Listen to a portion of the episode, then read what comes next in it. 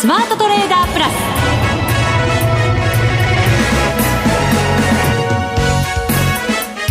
全国のリスナーの皆さんこんにちは。内田まさです。この時間はザ・スマートトレーダープラスをお送りしていきます。この方をご紹介しましょう。国際テクニカルアナリスト福永博之さんです。こんにちは。よろしくお願いします。よろしくお願いします、はい。さて大引けの日経平均株価89円67銭安の2万9598円66銭で終わっています。はい。えー、今日はですねまたまたちょっとなんかボラティリティの大きなと言いましょうか。はい、はい。あのー、まあ、値幅はそんなに大きくはないんですけど、まあ、それでも300円超えてますからね、今日ね。はい、はいであのー、まあ、もう皆さんね、あのご存知だと思いますけど、午後に入って、まあ、2時ぐらいですか、あの一部報道でですねあの明日まあ閣議で決定される予定のあのまあ経済対策ですね、はい、まあその中身がまあ伝わってきてでまあ特にあの規模ですよね。まあ、よく言われます真水だとか、それからあとはあの、まあえー、事業規模だとか、まあ、そういうふうにこう分けてこう語られることが多いんですけど、はい、まあ、その中で、まあ、あ財政支出と言われる部分なんですけどそれがまあ大体55.7兆円、はい、で当初40兆円とかって全体で40兆円ぐらいじゃないかとかって言われていたので、まあ、そういう意味では規模的には結構大きかったってところなんですよね。これが交換されて5番になって、はい、えっ、ー、と2万9715円95銭まで買われる場面があったと。で一時プラスにね、はい、日経平均もトピックスもプラスになったんですが、えー、まあ、やっぱり上値が重たかったですね、まあ、特に日経平均の上値が重くてで結果的にはですね、えー、両指数ともにマイナスで終えてしまったというところになってまして、これ、まあ、事前にこう伝わったものがですよ。あの反応が、まあ、初期反応は良かったんですけど、えー、その後持続しなかったっていうところをどう明日消化するかですね。そうですね。これ内容がだから実際に本当に景気よくしてくれるの、はい、そういうものなの？みたいなやつにまだ疑問があるっていうことなんですかね。ねそうですよね。あと、うん、まあ、あの財源の問題とかもあるとは思うんですけど、はい、これあの日経平均だけじゃなくてよく言うそのお話しする日経500ですね、こちらも実は小幅安で終えてるんですよ。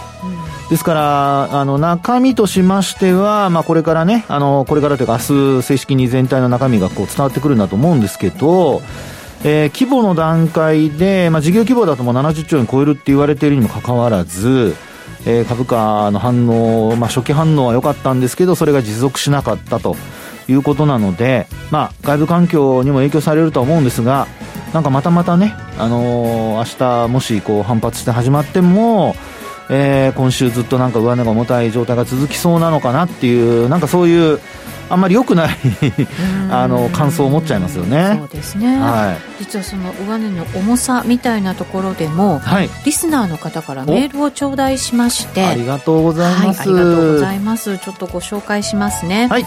えー、ブラインさんからいただきました40代の男性の方会社員ということですね、はい、ありがとうございます3万円近くまで上げてきた日経平均ですが昨日今日は下げて下げ幅は大きくないと思いますますが値下がり銘柄の方が圧倒的に多いのが気になります、はい、これはテクニカル的にこの先が良くない方向につながっていくと福永さんは思いますか？ということなんですよね。今日も値下がり銘柄数が全体の6割を占めてまして、東証一部では1314銘柄下落。それに対し、値下がり、値上がりの方が770ですから、圧倒的に値下がりが多いということになりますね。そうですね。ええ、まあ、あの、値上がりより値下がりが多いということなんですけど、うん、まあ、こういうのは、あの、まあ、考えるのに、あの、騰落レシオっていうのがあるんですよね。はい。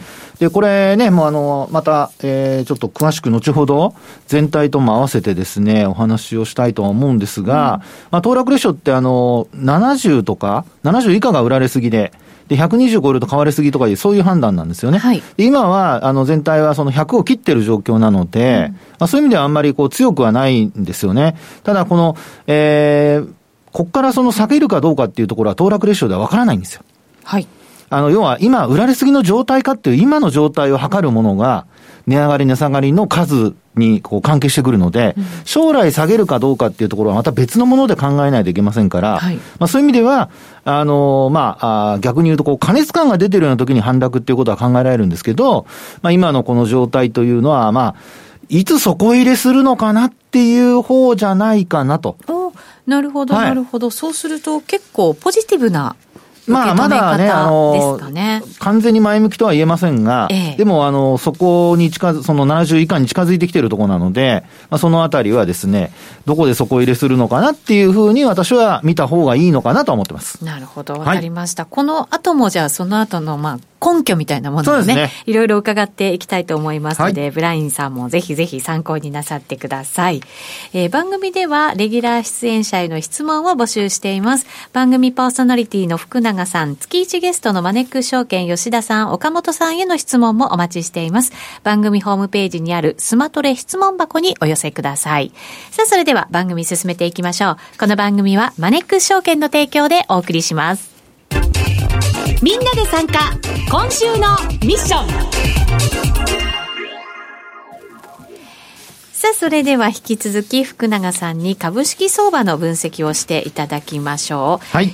いつ下げ止まるのかというのを見極めていく時というお話がね、はい、オープニングでもありました。そうですね。はい、あの株価水準的にはですよ、今日も一応ですね、えっ、ー、と、日経平均株価で言うと、あの、29,500円は上回ってるんですよね。はい、598円66銭です。はい。で、あの、29,500円上回ってるっていうことは、うん、これあの、えー、っと、値動き的にはですね、ええー、まあ、ちょうど先週の木曜日が、まあ、上回って、あ、ごめんなさい、まだ上回る前ですかね。うん、はい。というところで、あのー、まあ、大体一週間前に戻ってきた。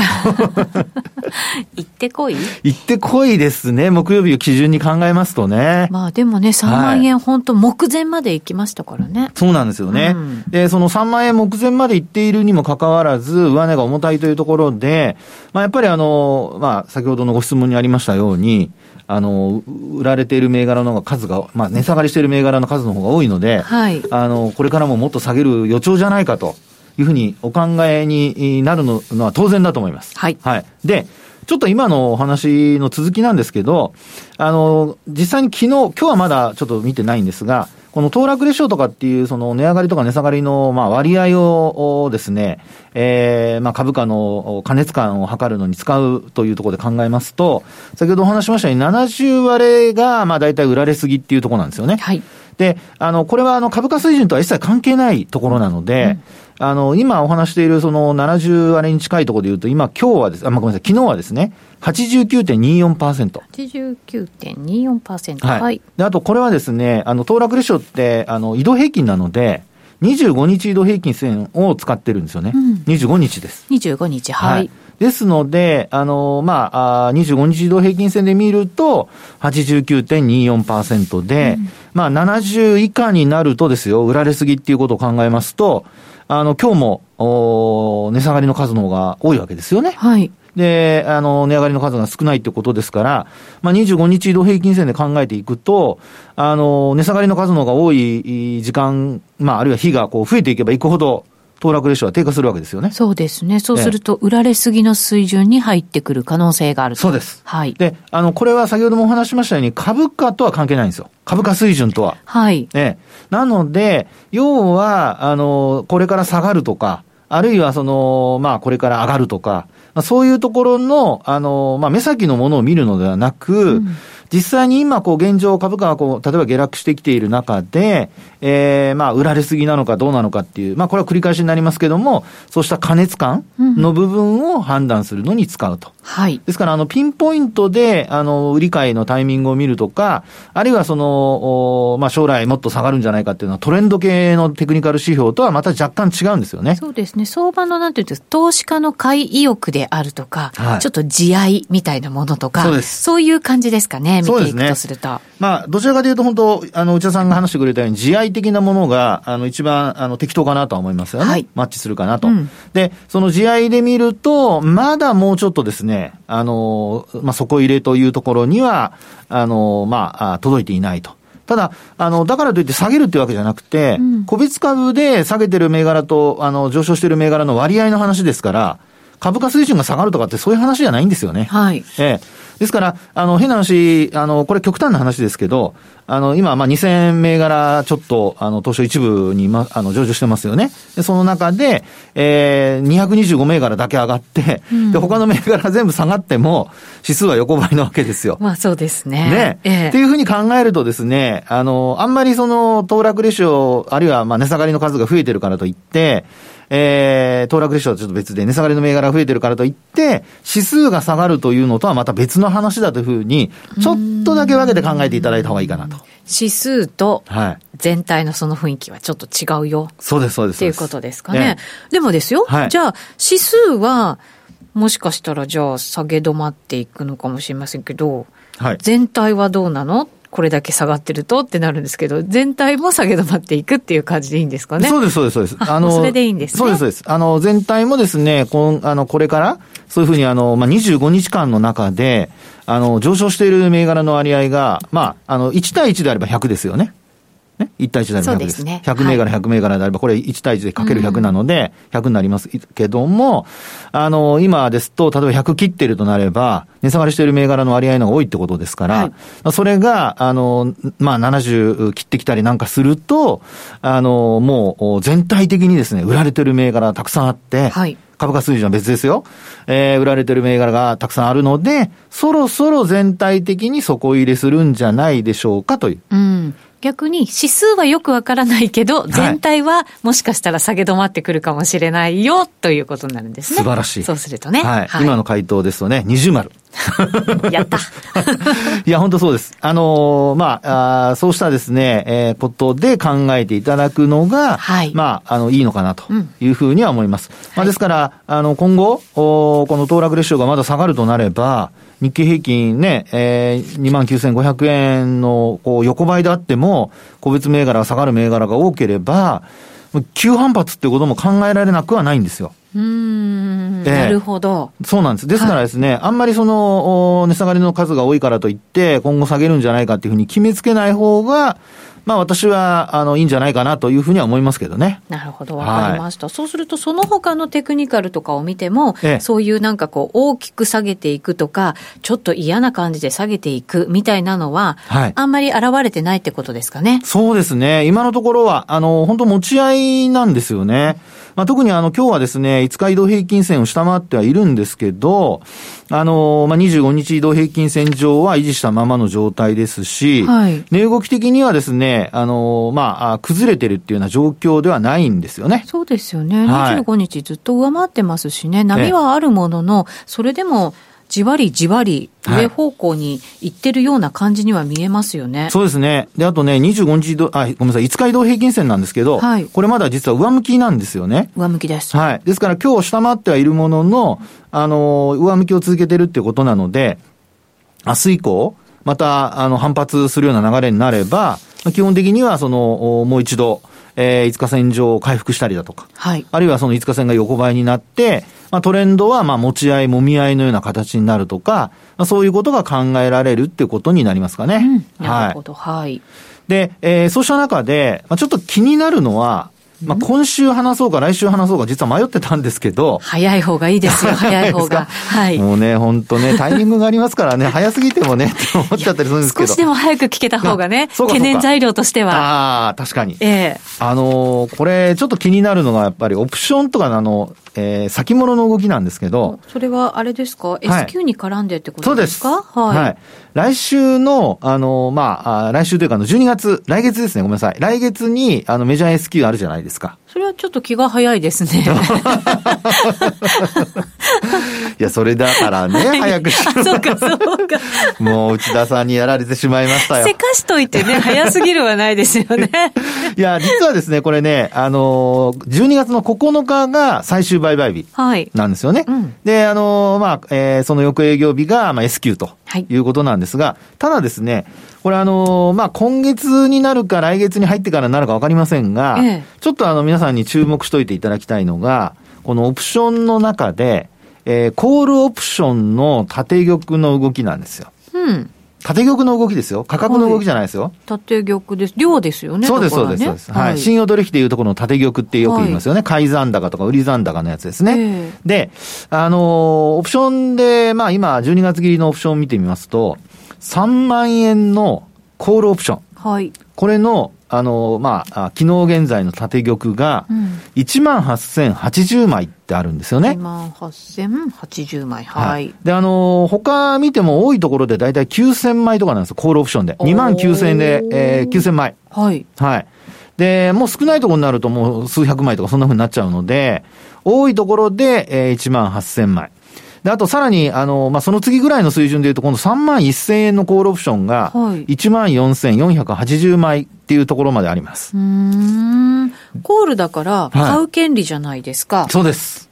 そうすると、ええ、えっ、ー、と、もっと上がっていくって思ってる人たち、3万円を超えていく、3万1000円を超えていくと思っている人たちが、これを買っている、そうです。よね？ね、いつ買ったかわかりませんけども。ああ、そうか、そうですね。はい。えー、で、ただね、あの、直近で縦業が増えているのは、えー、もうあのー、まあ、あえっと、株価水準がですね、一旦ほら3万円に近づいた後に、落ちてきて、はい、で、まあ横ばいになってるような、まあ今はもみ合いって話をしました、持ち合いって話をしましたけど、まあその水準でやっぱり商い膨らんでるんですよね。で、今日なんかですね、すごい枚数できてまして、はい、あの、通常はですね、あの、まあ多くても800枚とかそんなもんなんですけど、はい、今日なんと、1800枚できております。おお倍以上。はい。うん、で、これ逆にですね、あの、売ってる人もいるわけですよ。ああ。コールオプション買ってる人は、はい、ね、あの、さっき内田さんの話のように、あの、買う権利ですから、これ3万円で権利行使するとなると、3万円以上に上がっていれば、いわゆる本質的価値ということで、3万円の権利行使で、S q 値が3万1000円だとすると、はい、1000円分そのままもらえるわけですよね。そうですね。はい。で、あの、実際に昨日の、まあ、今日の、えー、終値が270円なので、はい、27万円で買って、仮に、まあ、1000円分取れたとしたら、まあ、すごい儲けになるわけじゃないですか。うん、1枚買っても。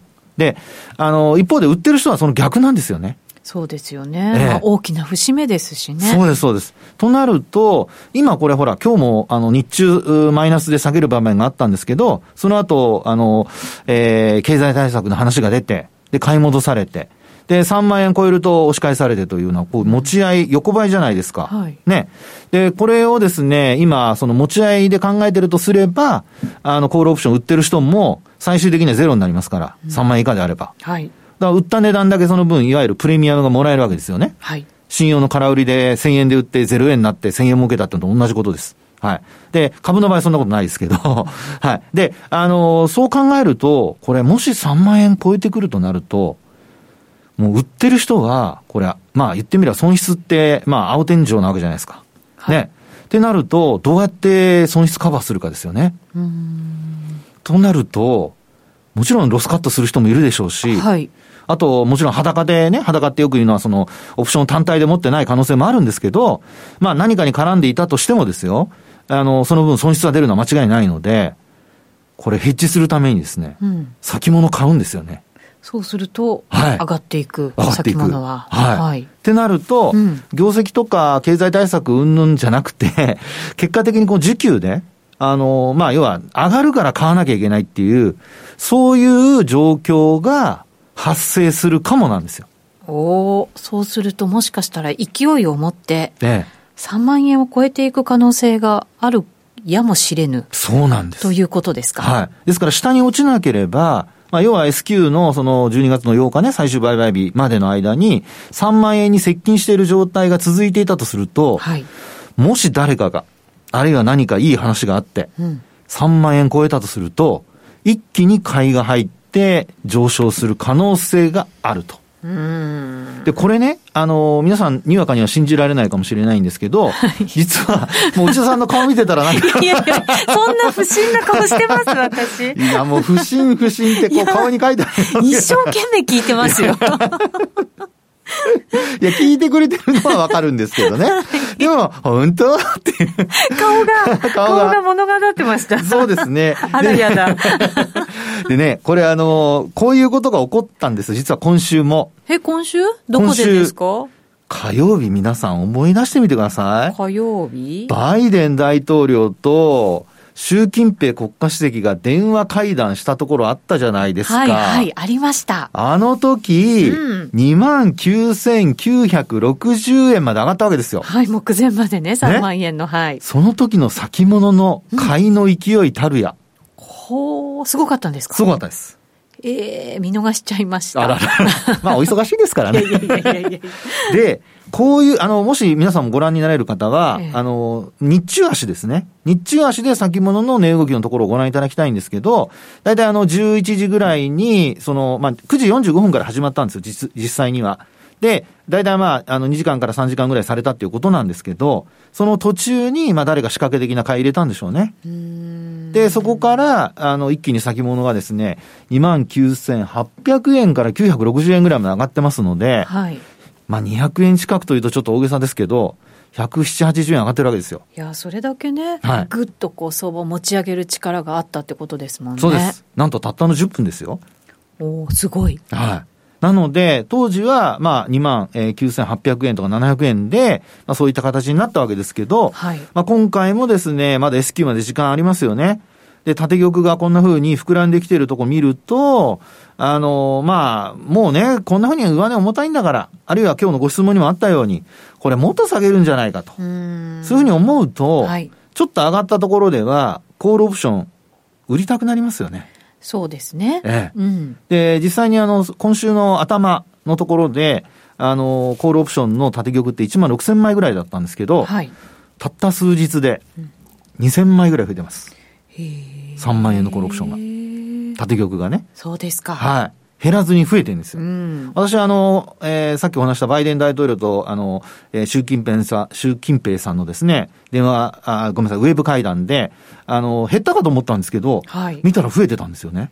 へまあ、そういったことがですね、起こる可能性が十分ありますので、はい、えー、あんまり、あの、下げ止まるような時には、あの、まあ、下値を叩かないっていうこと、それをですね、注意していただいて、まあ、なるべくそのポジションはどっちかに傾けるってことはやめて、えー、やっぱり方向が出てから、えー、ポジションを傾けるというふうにされた方がいいのではないかなというふうには思いますけどね。そうですね。でもなんか今日の話聞くと、ちょっと上方向をね、意識しておかなきゃいけないのかなっていう感じはしますね。まあ本当ね、時給だけの話なので、あの、なかなか皆さんも判断しづらいとは思うんですけど、えー、まあ、そういったこともマーケットの中では、まあ、あの、鍋、鍋の中で見ると、上から見たら中見えないんだけど、ぐつぐつ逃げてるものがあるよっていう、そんな感じでございます。なるほど、なるほど。冬の季節ですからね。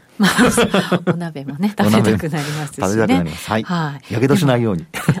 確かに。でもね、時給ってやっぱりすごく大事ですもんね。そうですね。なので、ちょっと皆さんもそういったところ、ね、これから毎日こう縦玉とかもし気になる方は見ていただくといいと思います。はい、わかりました。以上、スマートトレーダー計画用意ドンでした。続いては、マネックス証券からのお知らせです。投資家の皆様、マネックス銘柄スカウターをご存知ですか？マネックス銘柄スカウターは、マネックス証券に口座をお持ちの方が無料でご利用いただける日本株銘柄分析ツールです。マネックス銘柄スカウターでは、売上高や営業利益など重要な業績指標を過去10期以上にわたりグラフ表示することができます。自分でデータを整理する手間をかけずに、長期的な視点で企業を分析することが可能です。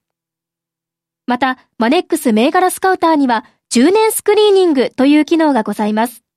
通常提供されているスクリーニング機能は、直近の通期業績や今期の会社予想などを対象にすることが多いのですが、10年スクリーニングなら、過去10年間の業績や直近の四半期業績での銘柄選びが可能なので、長期視点で自分に合った銘柄を探し出すことができます。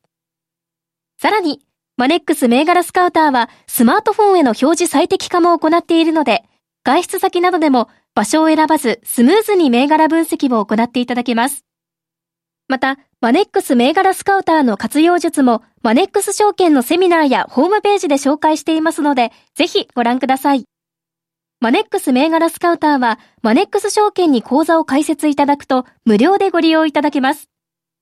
マネックス証券の口座は無料で開設できます。日本株投資の強い味方、マネックス銘柄スカウターをぜひお試しください。マネックス証券での取引に関する重要事項。マネックス証券が扱う商品などには価格変動などにより元本損失、元本超過損が生じる恐れがあります。投資にあたっては、契約締結前交付書面、目論見書の内容を十分にお読みください。マネックス証券株式会社、金融商品取引業者、関東財務局長、金賞第165号。ザ・スマートトレーダープラス。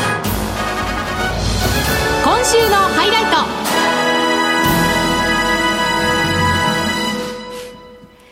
さて、ここからは為替の動きも福永さんに分析していただきましょう。現在ドル円ですけれども、114円14銭から15銭あたりでの取引ということになっています。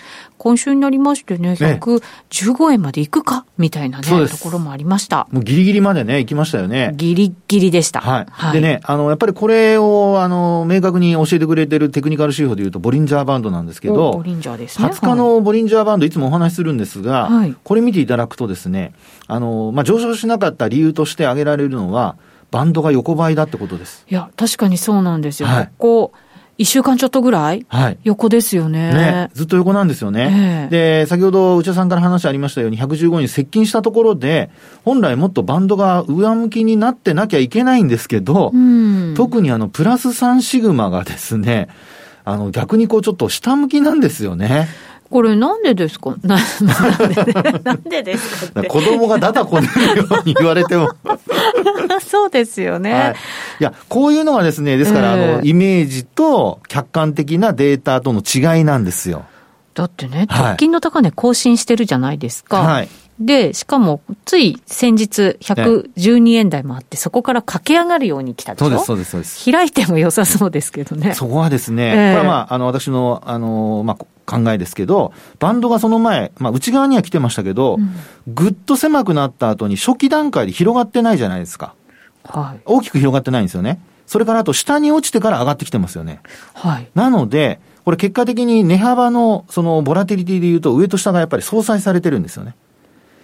だから、初回移動平均線が横ばいになってて、それに連動して、そのバンドの向きはか、あの、決められるので、バンドが結果的に横ばいになったことによって、バンドってあの、ごめんなさい、25、えー、20日移動平均線ですね。中心線が横ばいになったことによって、他のバンドも横ばいのままだったってことです。上がったのも下がったのもなかったことになっちゃってるんですね。まあそうですね。この幅自体が、上下が大体同じ幅なんですよ、これ。